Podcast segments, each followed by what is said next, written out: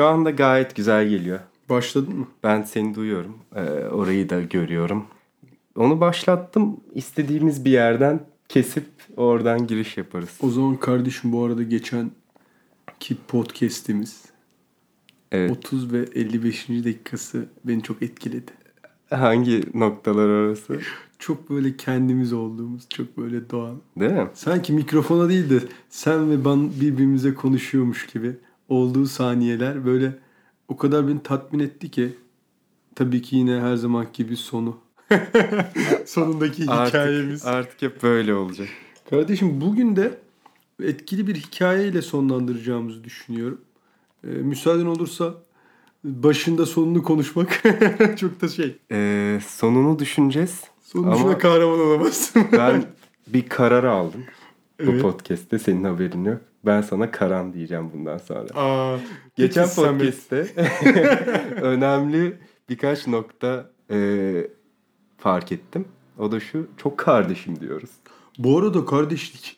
Şey kardeşlik, kardeşim. Bu çok doğru da peki bunları neden kayıt almamızı bekliyorsun bunları söylemek için? Doğal olması için. ya oğlum çok duygularımı direkt mi yansıtayım mikrofona? Şimdi şöyle podcast'i dinledim çok beğendim. Bir önceki yine dinleyicilerimize paylaşmadığımız podcast'i. Yine şizofreni. Ben yani hiç kardeşim şeyini kullanmıyordum. Kardeşim ne oldu? Gizli özne mi oluyor? Ne oluyor? kardeşim lafını hiç kullanmıyordum. Ta ki ben Sonra- hayatıma evet, evet gerçekten baktım podcast'e direkt kardeşim diye başlamışım ve sürekli birbirimize kardeşim diyoruz. Kardeşim bromance mi desem? Ne demeliyiz? Ya şöyle ki şimdi kardeşim sanki biraz Ankara. Evet evet sen de içindeki bozkır çıkmış. Evet. Yani Kardeşim davranış. şimdi İzmirli gevşekler genelde ne diyor? Dostum, Ee, moruk, Moruk'u Bro. da duymadım. Bro'yu çok duymuş. bro, işte abi, abi Birader. ben çok kullanıyorum. Ben biraderi çok duydum. İzmir'de mi? Evet. Sen nere- nerelerde takılıyorsun? Cumhuriyet Mahallesi falan. Şöyle ki ben bir karar aldım kendi içimde ve sana Karan diyeceğim bundan sonra. ya Arada abi derim o alışkanlığım ama kardeşim şeyini azaltmaya çalışıyorum. ben sana kardeşim derim. Arada kardeşlik derim. Ama Samet demek bana çok duygusuz geliyor. Yani Ama sen ne demiştin bir önceki podcast'te? Birbirimizin adını söylemediğimizden. çok karizmatik bu arada ama böyle yani Samet herkes sana Samet diyebilir. Anlatabiliyor muyum? O da doğru. O da doğru ama biraz denesene. tamam Samet. Oğlum çok itici lan. Hiç samimi yok. Samimiyet yok. Konuşamadım bile. Samimi yok diyorum. ya Bak Samet deyince gerildim anlatabiliyor muyum? Karan şimdi Okey tamam. Kardeşim ben bir şey soracağım sana. Hazır mısın? kardeşim dediğinde cevap vermeyeceğim. Oo, böyle doğallıktan uzak. Ya böyle yetişkinken yaptığın bir davranışı küçüklükten bu yana yaptığını fark ettiğin oldu mu? Hmm, oluyor kesinlikle oluyor. Bazı kısıtlayıcı şeyler oluyor. Aileden gördüğün, anne babandan gördüğün. Ee, aslında yaptığım bir davranış değil de babamı taklit ettiğimi bazen fark ediyorum. Sadece babanı mı? Genellikle ben baba figürü üstünden. Ama annemle ilgili de şöyle bir şey var. O da genelde ilişkilerimde bazı ortaya çıkan farklı noktalar oluyor. Karşıdan beklentin. Evet bu çok sıkıntılı bir konu. Biri Bunu senin fark davranışın, an biri karşıdan beklentin değil mi? evet evet bunu fark ettiğim an çok yani kötü hissettim. Bu zaten aslında psikolojide de bayağı bilinen bir durum. Ama e, bende bunun olduğunu kabul etmem biraz e, üzdü beni. Ve değişik bir farkındalık yarattı aslında. Şöyle ki zaten bugün aslında konumuz çocukluk ve davranışlar. Yine girişimizi çok saçma bir şekilde yaptık. Ama Girmiş miydik ya? Evet. Bu arada trend yol yemekle yemeklerini sıcak girişlerde yok muydu abi? Bu bu, hafta, Bu hafta bölümki- Cambly yok mu? Yok bu hafta Cambly değil trend yol yemek. Biraz güncel tutuyoruz. e, çocukluk ve davranışlar Evet kardeşim. e, konumuz. Fikir Uçması Podcast'imize hoş geldiniz. Ya o- ben o- bu sefer başında yapmak Tamam. istiyorum. Samet. Ben Samet. Ben Karan. Fikir Uçmuş Brandon o benim lan? Peki o çişmaşı boş geçiyor ki. Oğlum, küçükken bu arada S'leri... Aa çok güzel bir şey var abi bu konuyla ilgili. Abi ben küçükken S'leri ve şeyleri söyleyemiyordum. Hatta Z ve J'yi yani jandarmanın J'si ve işte Şarj, zıbığın Z'si. bu ikisini karıştırıyordum. Hı hı.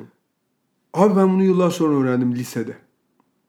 Ben solak bir çocuktum. Küçükken solakmışım.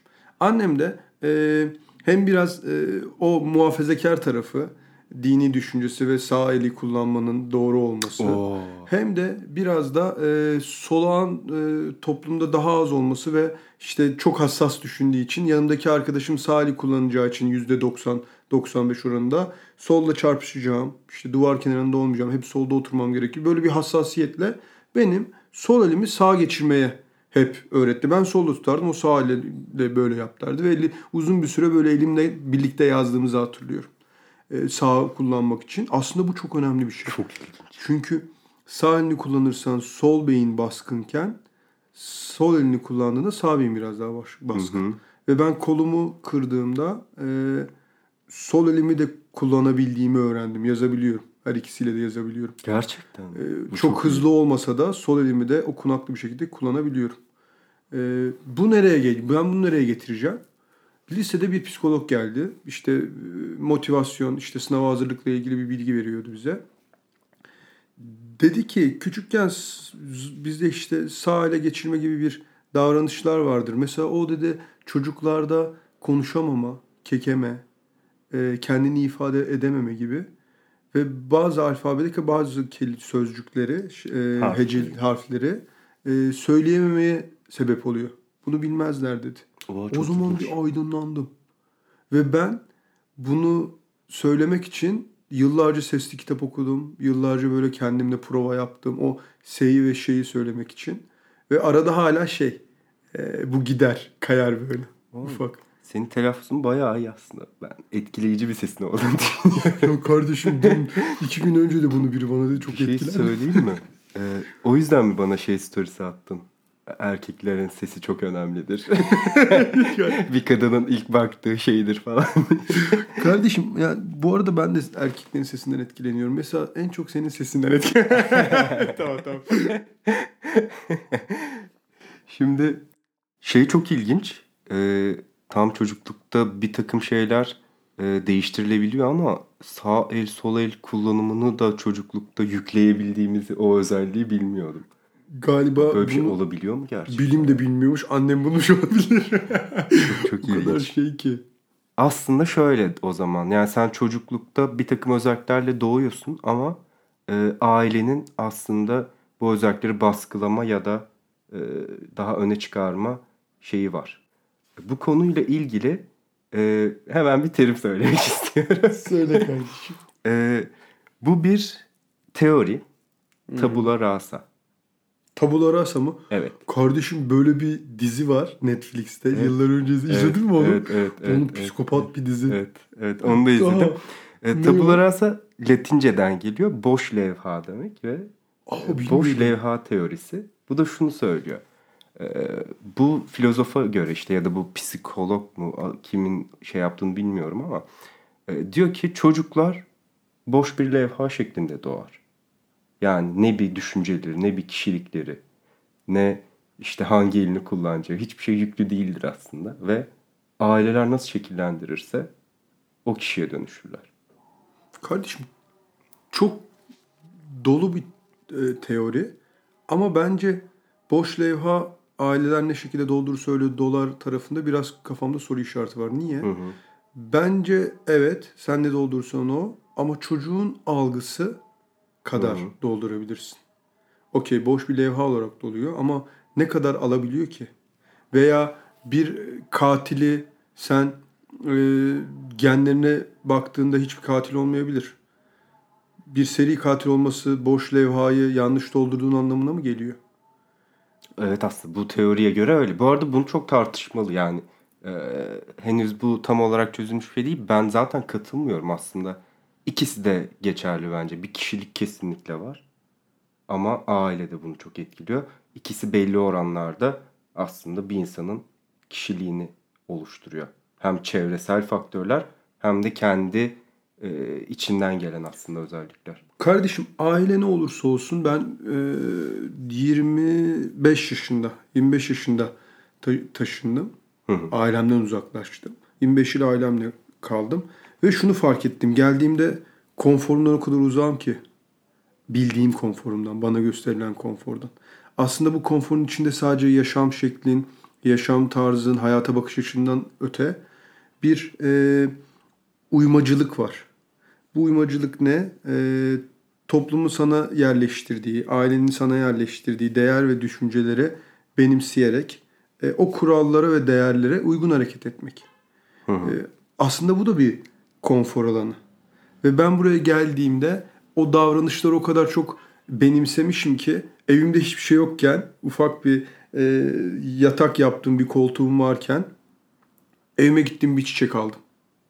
Hı hı. Çünkü küçük yaştan bu yana evimizde her zaman ağaç diyebileceğim çiçekler vardı saksılarda. Evimizin her yeri bitki örtüsü gibiydi. Sanki Amazon ormanındayız bilmiyorum ama onları nasıl baktılar bilmiyorum. Annem oradan başka bir şey yetiştiriyor babam oradan. Sonra bir baktım. Abi ablamlar da aynı şekilde yapıyor. Evlerine gittiğimde bitkileri var. Mesela bu davranışı bu davranış benim konforuma yerleşmiş. Hı hı. Evimde çiçek olması beni daha konforlu hissettiriyor. Fikrimi değiştirmiş gördüklerim. Yani insanın davranışları e, sana dayatılandan öte söylediğimi değil yaptığımı yapma söylediğimi yap gibi oluyor. Bir söz vardır ya. Hı hı. Aslında insan e, söylediğinden çok yaptığını taklit Evet ederek kesinlikle. geliştiriyor. İşte bu mesela kadın erkek ilişkilerinde çok rastladığım bir şey. Yani dedim ya hani ben karşı taraftan bir beklenti içine giriyorum. Aslında orada anne babamın söyledikleri değil onların kendi aralarındaki davranışlar benim böyle bir beklenti. Ya benim için normal o oluyor. Hani çünkü gördüğün ilk çift, ilk ilişki anne babanın ilişkisi ve o ilişkin dinamikleri nasılsa sen kendi hayatında da o tarz bir ilişkiyi içgüdüsel olarak farkında olmadan arıyorsun. Eğer ki anne babanın sağlıklı bir evliliği, bir ilişkisi varsa. Bu konu çok önemli. Çünkü bunun tam tersi de geçerli bence. Ee, yani örneğin anne babası ayrı ya da işte bir takım çocuklukta travmalar yaşamış insanlarda e, kendi ilişkilerinde bunun yansımaları zaten çok net görülüyor. Mesela babası annesini aldattıysa sürekli olarak e, bir kadında bir şüphe duygusu, bir hani beni aldatır şey olduğuna ben rastladım kendi ilişkilerimde. Kardeşim çok ilginç bir şey söyleyeceğim bu konuyla ilgili. Marilyn Monroe'nun hayatını Anlatmıştım Paylaşmıştım biraz. sana. Evet. Ee, o çok e, üvey evlat olarak e, bakılıyor. Bir sürü aile değiştiriyor. Teyze, işte e, akrabaları alıyor, başkaları alıyor. Bir dönem san- sanırım yetimhanede yetişiyor. E, ve bu durum onu çok erken yaşta evlenmesine sebep oluyor. E, Marilyn Monroe evet dünyanın e, bildiği çok önemli bir star. Çok güzel bir kadın. Çuval bile giydiriyorlar. Dünya güzeli. Ee, ama çok büyük bir psikolojik rahatsızlığı var. Aslında ana temeli de çocuklukta hep başka ailelerde büyümesi ve sevgi açlığı hissediyormuş Marilyn Monroe. Psikoloğu son dönemlerde açıklama yapıyor. Ee, dünya ona hayranken onun hala yalnız hissettiğini dillendiriyor. Beni beni kimse sevmiyor. Düşünsene dünya ona aşık. Kadındaki psikoloji şu. Bana kimse değer vermiyor. Çok kötü evlilikler yaşamış. Dünya starlarıyla evlenmiş. İşte beyzbol takımındaki yıldızla evlenmiş döneminde çok gençken. İşte bir e, Hollywood ünlüsüyle evlenmiş. Ama bu örnekler bile o sevgi açlığını tamamlayamamış. Belki de senin dediğin gibi Evet. yanlış profil Yani görmek. şey gibi değil mi? Ben tam hayatını bilmiyorum ama sürekli farklı aileler tarafından evlat mı ediniyordu? Nasıl Evet. Açıkta Yani kalıyor. aslında evet, Sevgisiz bir bağlanma büyüyor. problemine ileride sebep, sebep olabilir belki de. ve erken yaşta evleniyor. Aslında burada biraz şey yaptık. Biz ilişkiler tarafında gidiyoruz şu anda. Ama tabii ki bence davranışları evlilikler çok değiştiriyor. Yani aile olgusu, aile e, çatısı çok değiştiriyor. Beklentilerini arttırıyor. An, işte hayatını alacağın kadını değiştiriyor. Ama rol model olarak küçükken gördüğün kişiler büyüdükçe onun davranışına dönüşü dönüşüyorsun. Hı hı. Mesela babam her sabah işine giderken tıraşını olur takım elbisesini giyer ve giderdi. Hı hı. Amcama gittiğimde takım elbiseli oturur misafir olduğumuzda. Sakal tıraşı olmuştur. Dayımlar da benzer. Bunu ben böyle bir görmüşüm ki ben üniversite hayatımda mühendislik okuyorum abi. Kimse hiçbir şey demez. İstiyorsan pijamayla gideyim. O kadar rahatım ki. Kumaş pantolon ve gömlek giyiyordum. Bu davranışımı ablamlar bana değiştirmem için o kadar çok dillendirdiler ki rahat ol rahat ol. Bence 3. sınıfta bunu kırabildim. Aslında ben bunu görmüşüm. Niye biliyor musun? Benim dedelerim de fotoğrafları siyah beyaz fotoğrafları gösterirken takım elbiseli tıraşlı insanlardı. Babam da ailem de. Bunu ben gördüğüm için davranışım bu şekilde olmuş. İlk işe girdim. Takımımı giydim. Sabahleyin tıraşımı oldum. Ve dedim ki hayat daha yeni başlıyor bende. O kadar huzurla doldum ki bir şey başarmış gibi hissettim. Şey gibi geldi bana. Bence burada şöyle bir durum var. Baban sana hiçbir zaman şey dediğini düşünmüyorum. Takım elbise giy. Hiç. Bence bunu dese yapmazdın. Oysa sen onu gördün bir düzen, bir disiplin olarak. Ve sen kendi kendine şuna karar verdin o yaşında. Ben de böyle olmak istiyorum ve üniversitede bile öyle giyindin. Ve sen bunu kendin istediğin için yaptın.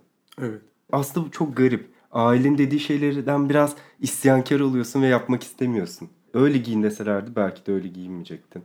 Hatta ablaların demiş ki öyle giyinme. Sen hala da. İşte orada aslında bir birey olarak var olmaya çalışıyorsun. Yani insanların dediğin değil. Bence o yaşlar çok önemli. Lise ve üniversitenin başları. Ee, Kendi istediğimi yapıyorum.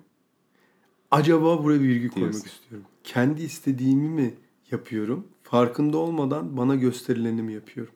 Evet bu da doğru. Ee, yani bence asıl sorumuz sorumuz bu. Bak mesela M ve Z'yi söyleyebiliyorum normalde ama söyleyemedim. Anne. Şeyde kaldım. Hala ablalarının da e, elinde çiçek yetiştirmesi ve senin de. E, bu aslında şeyi gösteriyor biraz. Aynı ailede büyüyen insanların aynı özellikler göstermesi biraz tabula rasa teorisini destekliyor gibi.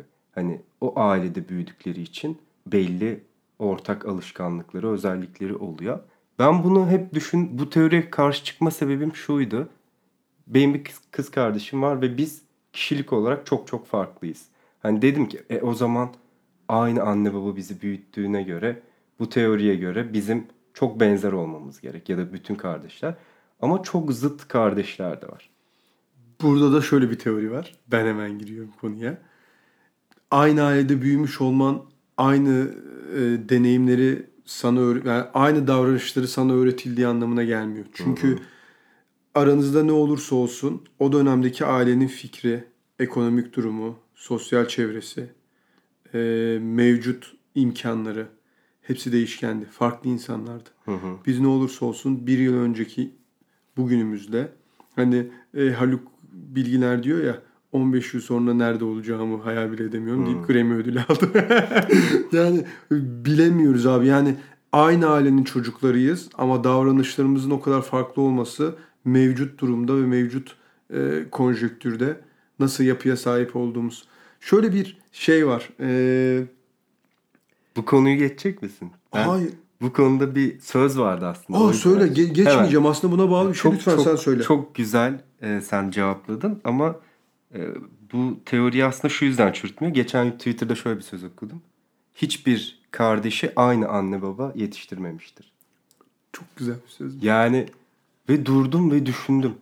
Gerçekten öyle. Çünkü belki tüm sosyoekonomik düzeyi hiçbir şey değişmemiş olabilir ailenin ama artık onlar daha öncesinde bir çocuk yetiştirmiş bir anne baba. Yani iki kardeşe aralarında bir yıl bile olsa, bir yaş bile olsa davranış şekillerinde farklılıkları olabiliyor. Ee, belki de bu yüzden. Kardeş mesela şöyle bir şey okumuştum ben. Ee, bu konuya bağlı bir şey. Kimlik felci diye bir terim var. Yine terim terim terim Hmm. diye girdik. Şöyle diyor. Savaştan kaçan bir aile. Bir e, iyi bir mühendis olabilir. Bir öğretmen olabilir. Savaştan kaçmış. Almanya'ya gitmiş. Orada bağlı olduğu bir durum var. Hayatta kalma. Çünkü Hı. hayatta kalmak için kaçıyor. Ama oraya geldiğinde bir mühendis değil, bir öğretmen değil. Ama orada hayatta kalması gerekiyor ve çocuklarını yetiştirmesi gerekiyor. Ee, bunun için kendini motive ediyor. Tuvalet temizliyor, yerleri süpürüyor. Yani normalde normal hayatında bulduğu standartların aşağısına düşüyor. Ve buna da şöyle diyorlar, kimlik felcini açıklayayım. Diyor ki geçmiş benliği ve bununla ilgili yaşanılan öfke, utanç, suçluluk, mutluluk ve benzeri tüm duygularımızda takılı kalmak. Durumumuzda kendi halimizi bırakarak gerçeği ve geçmişi kabullenmeden gelecekle ilgili hayaller kurmak ama hayalleri gerçekleştirmek için adım atmamayı ifade eden bir terimdir. Şimdi e, bunu niye söyledim? Savaştan kaçan insanların o oradaki sosyoekonomik durumu bambaşkayken bir tuvalet temizlerken, kendi hayatını idame ettirirken ki kimliği ve davranışları çok farklı. Hı hı. O geçmişte kalıp derse ki ben böyle bir hayatım vardı, geleceğini asla inşa edemez. O çocuklar da o geçmişin hasretiyle büyür. Hı hı. Doğal olarak burada buradaki sözünü destekliyor dediğim. e, mevcut durumlar evet aynı anne baba değil. Belki onların birinci çocuğu çok daha uygun şartlarda büyüdü ama üçüncü çocukları çok daha farklı şartlarda büyüyor.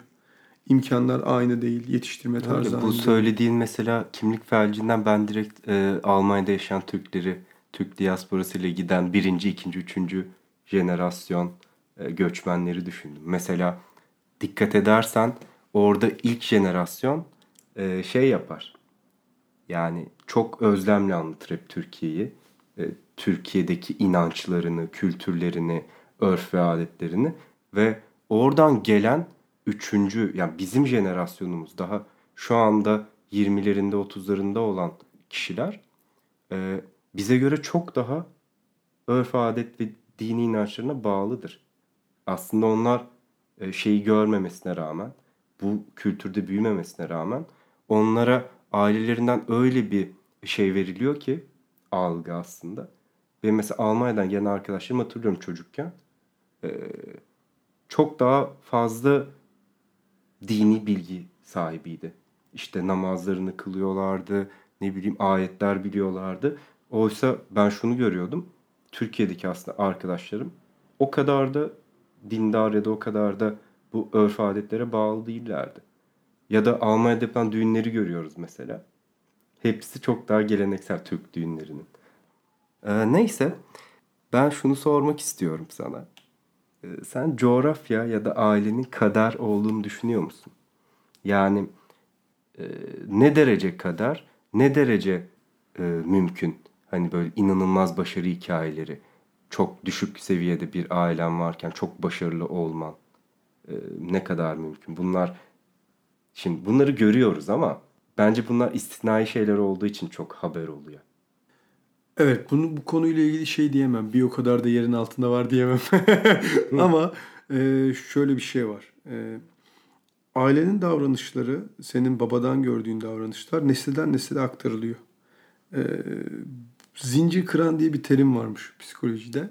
Ve o davranışları e, eğer diyorsan ki bunlar yanlış davranışlar ve ben bundan sonra işte babamın, dedemin bana davranıldığı gibi davranmayacağım. Ben bu şekilde davranacağım diye bir karar alır diyorsan, kendince düzeltiyorsan bundan sonraki soy senin iyi diye nitelendirdiğin davranış haliyle büyümeye başlıyor. Sen o aktarılan zinciri kıran adamsın. Hı hı.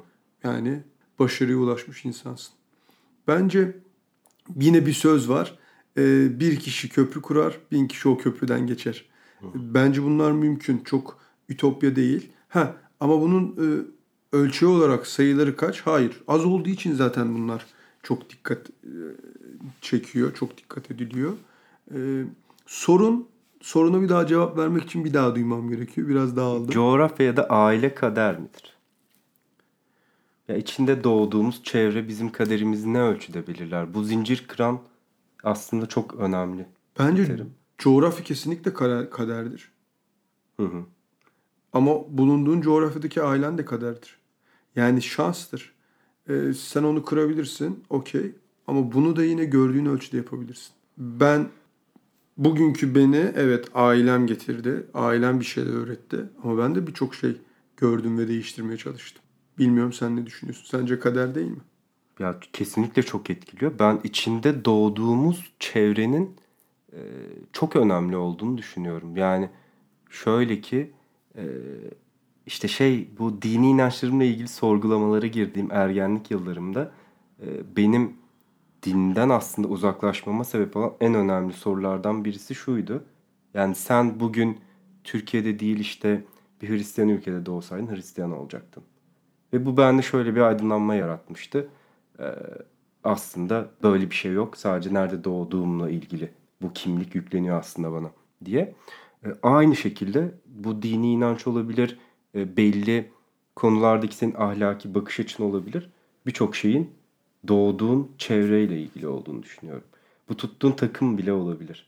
Baban hangi takım tutuyorsa büyük ihtimalle onu ya da hangi siyasi partiyi destekliyorsa. Bu büyüdüğün, yetiştiğin ortamla çok alakalı. Ama ben zincir kıran kavramını çok beğendim. Bunu senden duymuştum. Ee, oraya pas atacağımı anlamıştım zaten az önce. Kardeşim biz ailelerimizin zincir kıranı olmak için yola çıkmış iki insanız. Evet ben e, birçok açıdan zincir kıran olmayı başardım mı düşünüyorum kendi adıma. Bu beni çok mutlu ediyor. E, ama kendi anne babamda da görüyorum. Zincir kıran oldukları noktalar var yani. Mesela e, benim babamın kendi babasıyla ilişkileri çok iyi değildi. Ya da onun anne ve babası nasıl diyeyim düzgün bir evlilikleri yoktu. Ama kendisi bu konuda bir zincir kırdı ve e, şu anda gayet düzgün bir evlilikleri var ve bu bana aslında oradan iyi bir şey olarak aktarılmış oldu. Bence e, ebeveynlerinin dünyayı ne ölçüde takip ettiği büyük bir şans. Ve hı hı. bence bu hayranlık meselesi. Babam her sabah uyandığımızda şunu derdi. Günaydın. Ve bir gün dedi ki neden hiç günaydın demiyorsun? Ben ondan önce. Bir şey öğretmeye çalışıyormuş.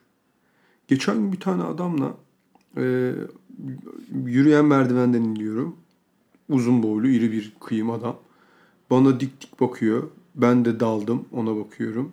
O sırada Sen kafamdan... de iri kıyım bir adam olarak. İki iri kıyım kafamdan, birbirine bakıyor. Evet. Kafamdan ulan oradan böyle sol kroşe oradan sağ aparkat derken. Bir sebebi yok ama değil mi? Hiçbir şey yok. Bir Psikolojikman böyle bakışıyoruz ya.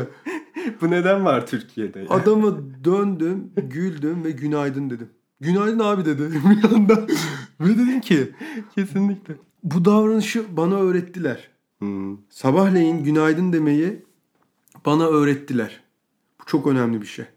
Ee, buna nereden geldi? Mesela sen benim deden babamla ilişkileri farklıydı. Mesela babam hep anlatırdı, annem de hep anlatırdı. Mesela biz doğuluyuz, yani güney doğuluyuz. Ve büyükler e, bir ata girdiğinde içeriye herkes ayağa kalkar. Yol verilir, yer verilir. O oturuncaya kadar oturulmaz. Ee, babam bana şöyle derdi. Ben salonda uzanırken ayaklarım havadaydı. Küçüktüm 12-13 yaşında. Ayaklarım öyle havadaydı. Dedi ki Oğlum biz içeri girdiğimizde bir babamız, içeri girdiğinde bir büyüğümüz girdiğinde ayağa kalkardık. Ee, ben bunu senden bekleyemem. Hı. Ama kendini düzeltmeni isterim dedi. En azından bir, bir miktar daha şey evet, oldu yani. Sa- saygıyı görmek istiyor. Bence bu çok güzel bir davranış. Mesela bu bana e, hayatımda insanlara davranırken e, bir davranış biçimi öğret. Aynı günaydın demek gibi bir şey. Ya şöyle bir şey, baban kendi babasından gördüğü bir e, şeyi mesela içeri girince ayağa kalkmak. Bunu benimseyip sende de bunu görmek isteyebiliyor. Ya da bundan çocukluğu boyunca sinir olduğu için sana daha rahat olmanı şey yapabiliyor. Bir hikaye anlatacağım sana çok komik bu konuyla ilgili. Babamlar İsveç'e gidiyor tamam mı? Halam İsveç'te yaşıyor. Ee, o zaman işte Talat büyük babam da e, onlarla birlikte gidiyor işte babaannem, büyük babam. Ee, İsveç'e gidiyorlar. Hepsi ta- takım elbise, parka. Biliyorsun benim tipimi. Onları da tahmin edebiliyorsun. Yani. Babamlar da böyle İspanyol paça Seni düşündüm ama siyah beyaz Gerçekten öyle. Neyse. E, Cemal eniştemin arkadaşlarıyla böyle oturuyorlar. E, büyük babam içeri giriyor. Cemal enişte, babam, işte erkek kardeşleri babamla hepsi ayağa kalkıyor. Buyur baba diyorlar oturuyor. Büyük baba ayağa kalkıyor tuvalete. Hepsi ayağa kalkıyor. Gidiyor. sonra büyük baba tekrar geliyor, hepsi ayağa kalkıyor. Bu yabancılar da belli bir süre sonra aynı prensiplerle çalışmaya başlıyorlar. Kardeşim uyum testi. uyum testini de sana Ya anlatacağım. bu da biraz şey gibi ya. Ne bileyim Türk komedi filmi gibi yani. Evet evet. Hani Sonra şey demişler e, babamlar işte Cemal İşlem'e şey demişler hani bu beyefendi Çok kim? önemli bir- Hani biz niye her geldiğinde ayağa kalkıyoruz her ayağa kalktığında oturuyoruz ya. Böyle yani nasıl bir adam böyle fötür şapkalı falan. Mesela sorgulamışlar ama mesela bununla ilgili e, bir, bir, bir şey bulacağım. Sana hemen onu okumak istiyorum. Bir deney. Uyum testiyle ilgili. E, bir dakika verirsen bana. Bir, Bir dakika, dakika- sen vereceksin. bir ama Bir dakika, dakika- çok fazla. bir bunun için. dakika bayağı çok. Ee, ben o sırada dinleyicilerimizi oyalıyorum. bir şarkı söylemek istiyorum. Bu arada trend yol yemekle. Yemekleriniz sıcak gelsin. Kardeşim hala bulamıyorum. Çünkü heyecanlandım şu an. Buna hazırlıklı gelmeliydin. Ben konuyu Kardeşim, değiştireceğim eğer biraz daha bulamaz. Aşırı hazırlıklıydım. Ama ben bildiğim kadarıyla söyleyeyim abi. Evet ya.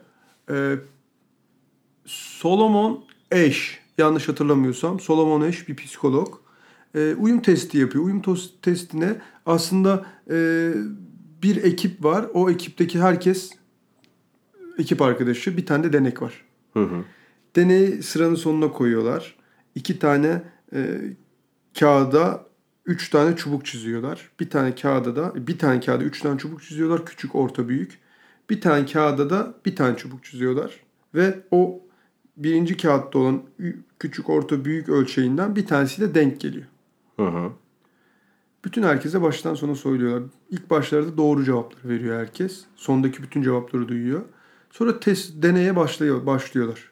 Birinci sıradan sonuncu sıraya kadar asistanları yanlış cevabı veriyor. Yani diyor ki ikinci kağıttaki çubuk küçüğe benziyor. Halbuki ortanca. Hı hı.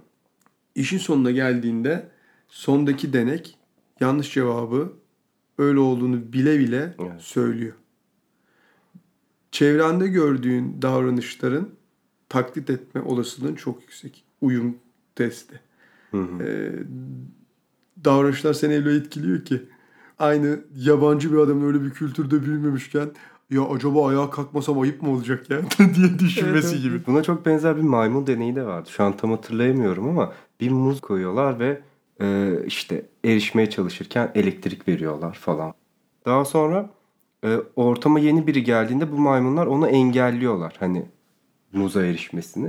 E, ve yeni gelen maymun bir süre sonra nedenini bilmese de kendinden sonra gelen maymunları engellemeye başlıyor. Buna yakın bir şey doğru. Aslında bu da ilk başta dediğimiz konfor alanında durma. Toplumun sana dayattıkları ve o ekipten ayrı bir bireymiş gibi davranma. İnsan e, ne olursa olsun hep komün içinde yaşadı. Hep bir güven alanında yaşadı ve o ekibin dışında davranması, farklılık getirmesi dışlanmasına sebep olur diye korktu. Bizim Evet. belki davranışları taklit etmemizin ana sebebi de bu. Benzer bir şey var. E, bir maymun başka bir e, maymun ekibinde ceviz kırma şeklini öğreniyor. Çok pratik ve çok daha hızlı. Onlarla belli bir süre sonra gözlemledikten sonra onlarla aynı şekilde davranıyor. Cevizi hızlı kırıyor onların tekniğiyle. Hı hı. O maymunu başka bir ekibe alıyorlar. Onlar bu inovasyona sahip değil. bu bilgi birikiminde değil. Maymun arkadaşlar ben bir şey biliyorum. Cevizi böyle kırarsak daha fazla yiyebiliriz demiyor. Ve diyor ki dur abi bunlar nasıl kırıyor cevizi. Ayrı, ayrı davranıp sivrilmek istemiyor. He, maymun Bekliyor. bazılarımızdan daha akıllı. Evet bekliyor. O ekibe adapte olmak için duruyor. Ve diyor ki okey bunlar daha zayıf bir şekilde daha uzun süreli kırıyor ama ben de artık böyle kıracağım. Çünkü ben bu ekibin parçasıyım. Aslında insanlar e, bugün ekibine dahil olamama, olmayan ekibine dahil etmek istemediğin insanların ana problemi bu. Kendi davranışlarını dayatma isteği. Evet. Geçen gün bana e, ne demiştin? E, psikolojiyle, narsistlikle mi ilgilemiştin? Ha, şunu hatırlıyorum. Demiştin ki küçükken e, göz önünde olunmayan, örselenen çocukların ünlü olma isteği daha fazlaymış. Hı hı. Ortaya çıkma isteği. Ben de sana şöyle demiştim. Acaba küçükken çok göz önünde bulunan çocukların da böyle bir isteği olmaz mı? Çünkü Hı. alışkanlık. Evet kesinlikle. Yani sürekli pohpohlananlar da istermişim ve bu bence çok yerinde bir soruydu. Buna cevap verememiştim. evet haklısın deyip konuyu kapatmıştım. evet gerçekten öyle. Bir e, şey yapmak istiyorum. Tabula rasa'ya geri dönmek evet, istiyorum. Çok dağıldık? Evet şöyle ki. Şimdi bir kere çocuk yapmak senin hani daha olumlu baktığın benimse ne gerek var zaten 8 milyar kişiyiz diye baktığım bir tık daha bir olay. Ve biraz da şöyle görüyorum. Aileler 30'larına gelmiş insanlar diyeyim şeye daha çok yakınlar şu fikre. Ben hayatta bir takım şeyleri yapabileceğimi yaptım ama yapamadığım hayallerim var. Ve aslında bir çocuk yapmakta iç, içlerinde şöyle bir şey var. Yapamadığım hayallerimi o gerçekleştirsin. Ee, ve direkt şu varsayımla başlıyorlar olaya.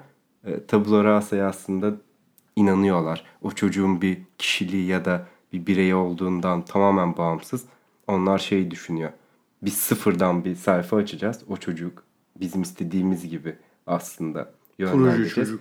Ve proje çocukları ortaya çıkıyor. Aa. Geçen gün seninle e, tartıştığımız bir konu vardı. E, ben biliyorsun ki çok fazla çocuk yapma taraftarı olmasam da yapabilirim. Bu sadece benim kararımda olan bir şey değil. Ve çok da karşı değilim. Ama çocuk yaparsam proje çocuk yapmaktan çok korkuyorum. Yani kendi adıma. Çünkü e, hatta ben şey demiştim. Kendi çocuğum olmak istemem. Yani acaba dedim çok fazla beklentim olur mu çocuğumdan? çocuk yapmaktan korkma sebeplerimden birisi bu. Birisi de çocuk yapacak birinin o korku değil. O bir şey. Ya yok abi. O bir olgu, o bir durum. Maraz. o bir maraz abi. Ya ben söyleyecektim ya. Şu anda çaktık birbirimize arkadaşlar. Çaktık derken yani ellerimizden çok çok kötü. Kardeşim bu arada ben sana şunu söyleyeceğim. Hemen şunu. Heh, söyle. Lütfen söyle. Ya aslında sorum şuydu. Bir sen de mesela ben çocuğumu e, ODTÜ Boğaziçi'ne gitmesi beni tatmin etmez. Harvard'a gitmesi gerek dediğimde sen şöyle demiştin.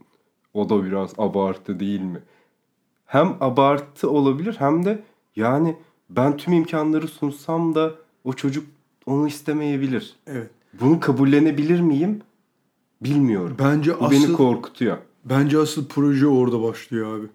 Proje çocuk yapabilirsin. O çocuğun senin projen olmayı kabul ediyor mu? Mesela ben bunu konuştuktan sonra çok düşündüm. Çok düşünmedim. Uyurken düşündüm. tamam düşündüm düşündüm. Kardeşim galiba ben proje çocuğum. Görece başarıya ulaşmış veya başarıya ulaşmaya imkanı açık. Yani proje ya başarıya ulaşmış bir çocuk olarak Bu arada senin proje çocuk olduğunu ben hissediyorum. Hissediyor musun? Hissediyorum. Nasıl hissediyorsun abi? Yani bu bir projeymiş. Ee, bütün projeler %100 başarılı olmaz değil. Ve sen başarılı olmayan. yok yok. Ee, Kardeşim ilk büyük, doğumunda... büyük oranda başarılı olmuş ama bu belli oluyor ya. Kardeşim ama şöyle düşün. Daha dünyada yokken projelendirilmiş bir insanım. Yani çok evet. saçma. Üç tane ablam var. Annem artık babama diyor ki erkek çocuk istiyor musun? O da hayır diyor. Ve bitiyor. Ve ben sonra annem diyor ki iyi de ben istiyorum bir dakika diyor. Annem abi o dönemin imkanlarıyla bir harita çıkartıyor. Yıldız haritası, ay haritası. Şaka Ve yapıyorsun. hangi tarihlerde, hangi saat dilimine denk gelirse gibisinden bir matematiksel ölçümler yapıyor. Ne kadar gerçekçi bilmiyorum. Rüyaya falan yatılıyor. Bütün Bayağı şeyler. gerçek dışı tabii de yine evet. de sonuç olarak Çok şey gerçekten yani. ilimden uzak ama 8. ayım 9. ayıma kadar doktorlar bana şey diyor. Yani annemle babama şey diyor. Kız. Oo. Ve ben doğuyorum. Erkek. Ablamlar anneanneme şaka yapıyor. Yine kız oldu diye. Anneannem neymiş ya diyor. Ben şunu anlamadım. İlk Doktor, günden proje çocuk Doktorlar abi. nasıl 8-9 aylıkken hala kız olduğunu düşünüyorum. Abi göstermemiş. Biliyorsun ki o konuda çok muhafazakarım. Göstermemişim. Senin şey hikayen abi. Erasmus'taki çıplaklar spor çıplaklar salonu. kampı. Yani of ya. E, çok güzel göndermeler yaptık ama birinci podcast'imize o podcast'i yayınlamamaya karar verdik. evet arkadaşlar çok güzel. Kardeşim postalcı diye bir terim var. Sen girecek benim bilmiyorum. Bir derin Tabii. nefes aldın. Ben girdim. ne diye bir terim var? Postalji. Benim çok hoşuma gitti. Postalji. Evet nostaljinin başına P harfi koy. Okey. Ee, Bu Fransızca kökenli. Bu bir kavram. O kadar çok hoşuma gitti ki. Bu kadardı. Açıklamıyorsun kahve. Şu e, aslında hayal kurmak temeli var. Bu bir kimlik felcine de yol açıyor. Bunda çok bağlı kalırsan. Durum şu. Geçmişi değil, idealize hale getirdiğin geleceğe duyulan özlem. Bu kimlik felcine gelirsek çocuklarına bakmak için bir mühendis taksi şoförü oluyor.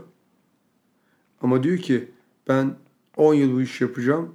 10 yıl sonra mühendis olarak işte göç ettiğim yerde bir firmam olacak. Aynı göç ettiğim, göç etmeden önceki hayatıma ulaşacağım. Hı hı. Sen bunun da çok takılırsan ve sadece geleceğe duyduğun özlemle bağlılık yaşarsan kimlik felcine giriyorsun. Çünkü hareket etmiyorsun. Sadece hayal kuruyorsun. Ama geçmişe değil, kurguladığın, ideal ettiğin geleceğe ilk adımı atarsan o geleceği kuruyoruz. Geçen gün sohbet ederken sana şey demiştim.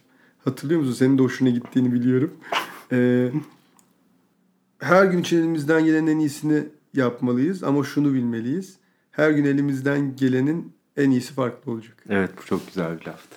Bunu sen mi yazdın yoksa? Kardeşim bunu okuduğum birkaç şeylerden karma olarak. Karma. Sonra I Am Ali filmini izledim belgeselinde. Bu, bu çok doğru. Çok güzel bir laf bu arada. Önemli olan her gün o anki imkanların ve o anki şartlar doğrultusunda en iyisi. Bu arada bunu ben söyledim diyebilirim ya. Yani ben bunu bir yerden okumadım. Bunu ben söyledim. Abi bir Google'layalım yine de. Bir şeye Google'layalım dönmesin. Ee, O sırada Google'layayım abi. Neydi o? Edel Cronin'in ürün çıkarıp bu arada sponsorumuz Edel Krone mi? Yoksa şey mi? Trendyol yemekle yemekleriniz sıcak. Şimdi ben Edel Krone da sponsor olursa Ee, iyiymiş ya. ben sana ne soracaktım? Evet hatırladım sana soracağım soruyu izninle. Ben bu arada senin dediğine bakıyorum. Neydi sözüm? Ya. Sonra bakarız tamam. Ee, ailedeki cinsiyet rolleri konusunu hatırlarsan bir gün Starbucks'ta oturup seninle 3 saat falan kadın erkek ilişkilerindeki rolleri konuşmuştuk. Ve sonra podcast çekelim keşke. Evet podcast keşke o gün O zaman çekseydik. Olmuştuk ha. Evet O yani gün karar vermiştik.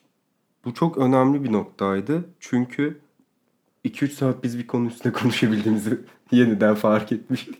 evet. Şimdi mesela benim anne babamda daha geleneksel Türk aile yapısına uygun cinsiyet rolleri vardı. İşte kadın evin işlerini ve çocukların bakımıyla e, ana sorumluluk sahibidir. E, bu arada bu biz doğduktan sonra yani biz doğmadan önce ikisi de çalışıyor. Ve şöyle bir durum var. Bu benim gelişimimde bence çok etkili ve faydalıydı. Yani nasıl ben ilkokuldan önce ya da ilkokulda, ortaokulda sürekli annemle birlikteydim ve annem e, işte derslerden tut birçok şeyde benimle birebir ilgilendi. Ve geçen gün e, şunu tartışıyorduk okulda arkadaşlarımızla. Ben şunu savunuyorum. Bir çocuğun annesiyle vakit geçirmesi çok önemli ve değerli. Yani kendi kişisel gelişim için annesiyle sağlıklı bir ilişki kurması çok önemli. Ve şimdi modern çağda bu çok mümkün olmuyor. Şu anda çocuklar nasıl büyüyor? Anneannesi, babaannesi, bakıcısı falan ilgileniyor e, çocuklarla e, şartlar gereği. Bunun tersini savunduğum için biraz e, linçlendim. Şöyle ki ben en azından ilkokula kadar çocuğun annesiyle birlikte olmasını Kim, nerede, hangi mecrada savundun da linçlendi? Okulda yani Ha, üniversitede. üniversite döneminde. e, yok yok hayır. Şu Yeni. anda yani Ha, okey. iş iş ortamında Okey. diyeyim. E, üniversitede diğer akademisyen arkadaşlar konuşuyorduk. Ben dedim ki yani ben zaten çocuk yapmaya çok şey değilim ama eğer eşim isterse belli fedakarlıkları göze alıyorsa ben hiçbir şey diyemem. Sadece onaylayıp ona elimden gelen desteği sunarım. Ama bir çocuğun e, annesiyle olan ilişkisinin belli fedakarlıklar gerektirdiğini düşünüyorum. Bu kadının kariyerine bir süre ara vermesi. Bu gerçekten spekülatif bir söylem olabilir. Çünkü E, orada da şöyle bir şey geldi. İyi de senin de- dediğin şu. Kadın 3-4-5 yıl kariyerine ara versin. Bu mümkün değil. Dediler. Kardeşim şimdi birçok terim var kadınlarla ilgili. İşte e, kadınların yaşadığı iş hayatında birçok problem var. Cam tavan sendromu, işte maaşların aynı seviyede çalışmalarına rağmen daha az aşağıda maaş almaları, mobbing, taciz vesaire vesaire bir sürü şey var. Bence burada ben sana e, yüzde yüz katılıyorum veya katılmıyorum diyemem. Ama bence buradaki soru şu. Milyonların olsa da kadın olarak da bakabilirsin, erkek olarak da. Yine kariyerinin peşinden gidecek misin? Yani soru şu. Ben erkek bir birey olarak varlıklı bir insansam eşim yine kariyerinin peşinden koşacak mı? Veya eşimin çalışma gibi bir ihtiyacı yoksa yine kariyer peşinde koşacak mı? Bunu niye söylüyorum? Ee, kadınların ve erkeklerin aslında kariyer arzusu aslında kadınların mevcut durumdaki kariyer isteği biraz da hayat şartlarının biraz daha yukarı çıkartma isteği. Çok doğru. Ee, İkinci Dünya Savaşı'nda, Birinci Dünya Savaşı'nda kadınlar sırtlarında e, mühimmatlar taşırdı, silah yaptılar vesaire. Ama o zamana kadar ihtiyaç yoktu. Hep erkekler yapardı bunu. İhtiyaç doğunca kadınlar o ihtiyacı doldurdu. Bu kadın ihtiyaç dolduruyor, kadın boşluk dolduruyor anlamında değil. İhtiyaç oluştu.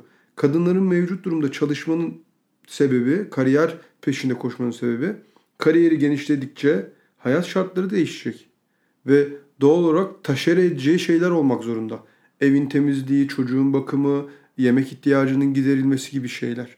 Yani bence de ben de annemle büyümüş bir çocuğum. Ee, hayata dair bana ilk öğrettiği şey vardı.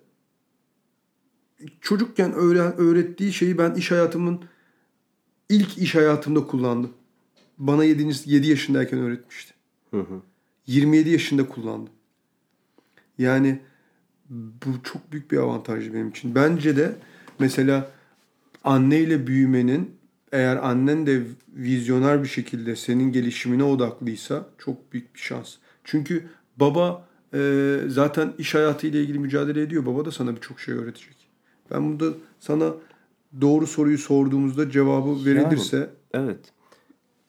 Şöyle yani. bu bu konu işte başta ilk söylediğinde böyle çok radikal gelebiliyor insanlara. Ama biraz dinlemesi gerekiyor bence insanların.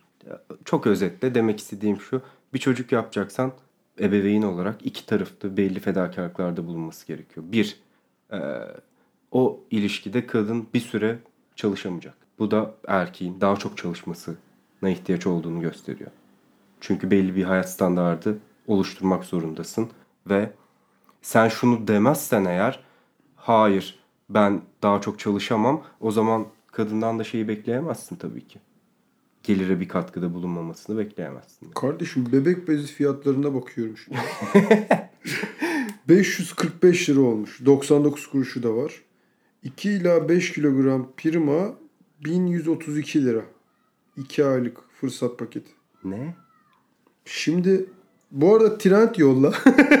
trend yola girdim. Sen demiştin ya trend yolda ev alışverişi uygun. Bak abi fikir uçuşması indirim kodumuz fikir.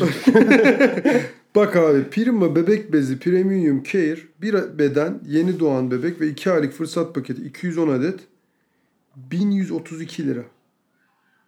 90 kuruş. Özetle Kadın çalışmak zorunda abi. Erkek de çalışmak zorunda. yani anlatabiliyor muyum? Asgari ücretin açıklamasında 15 gün var. Ama çalışmak zorundayız. Abi inşallah eşim çok iyi bir kariyere sahip olur ki. Kardeşim geçen gün sana 90 bin liralık bir teklif gelmişti hatırlıyorsan aylık. Ve demiştim ki inşallah girersin de ben çalışmak zorunda. bu arada bunu isteyen kadınlar da var. Abi bu çok mantıklı mesela. Biz çok iki yakın arkadaşız ve ben şunu bilsem. Sen Mesela- bana bakacaksın. Evet sen bana bakacaksın ve hayatım, yemek yaparım hayatım boyunca ben kendimi geliştireceğim ve seni onlarla besleyeceğim. Bu karşılıklı bir arkadaşlık sorunsuz devam edecekse bence okey. İşte burada şeyin garantisini alman gerekiyor. Benim seni hiç terk etmeyeceğim. Vay, Çünkü- Kardeşim yalnız da yani. Samet. Bu arada e, bir saate yaklaşıyoruz. Oha abarttık. O zaman Var mı? eklemek istediğin. Ben e, bir söz söylemek istiyorum. Trend yol yemekte. Bir, bizim klasikleşmiş bir Şiirin e, var mı? Var tabii ki bir anlatımız var. Davranışlarla ve Ben şeylerle, daha bu arada. Freud'un psikoseksüel kişilik gelişim teorilerini anlatacaktım ama Kardeşim o yarın bir pazar günün geçsin. Psikolojik olarak sonra konuşuruz. tamam. Biraz daha çalış diyorsun sen. Evet, evet. Biraz bir çalış çünkü e, bazı noktalarda daha şeffaf konuşuyor insan. Mesela hmm, uyurken. ya neymiş ya. Kardeşim e, İsmini söyle artık lütfen. Samet. Bunun altına koyacağımız müzik de belli. Ben bunu konuştuktan sonra. Dalin müziği mi koydun? Bu arada Dalin kardeşim. Dalin'in sahibi Mardin'in Dalin köyünde büyümüş bir adam. Dalin tamam oradan sen geliyor. hadi hikayeni anlat. tamam tamam. Aa, 59 dakika olmuş. Hemen anlatıyorum abi. Bektaşi ile Mevlana bir gün karşılaşmışlar. Bektaşi Mevlana'ya sormuş. Sizin hırkalarınızın yenleri neden bu kadar geniş olur? Mevlevi açıklamış. Başkalarında gördüğümüz kusurları örtmek için.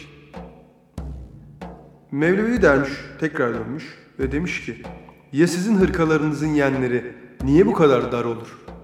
Uzun değil. Bektaşi açıklamış. Biz hiç kimsede kusur görmeyiz ki. Haydarinnarinnarinnar. Kardeşim bunun sen arkasında bunu ekle. Bunu Yani bugünkü şeyle bağlantısını ben çözemedim. kardeşim gelişim zihniyetiyle sabit zihniyet var. Şunu sana söyleyebilirim. Bir insanda kusur görürsen sabit zihniyetli çocuklar büyütürsün. Kusurunu örter, sürece odaklanırsan gelişim zihniyetli çocuklar büyütürsün. Be. Bizim ailelerimiz bence çok şanslı hissediyorum. Gelişim zihniyetli iki tane evlat yetiştirmiş. Galiba sarılıyoruz lan şu anda. Samet.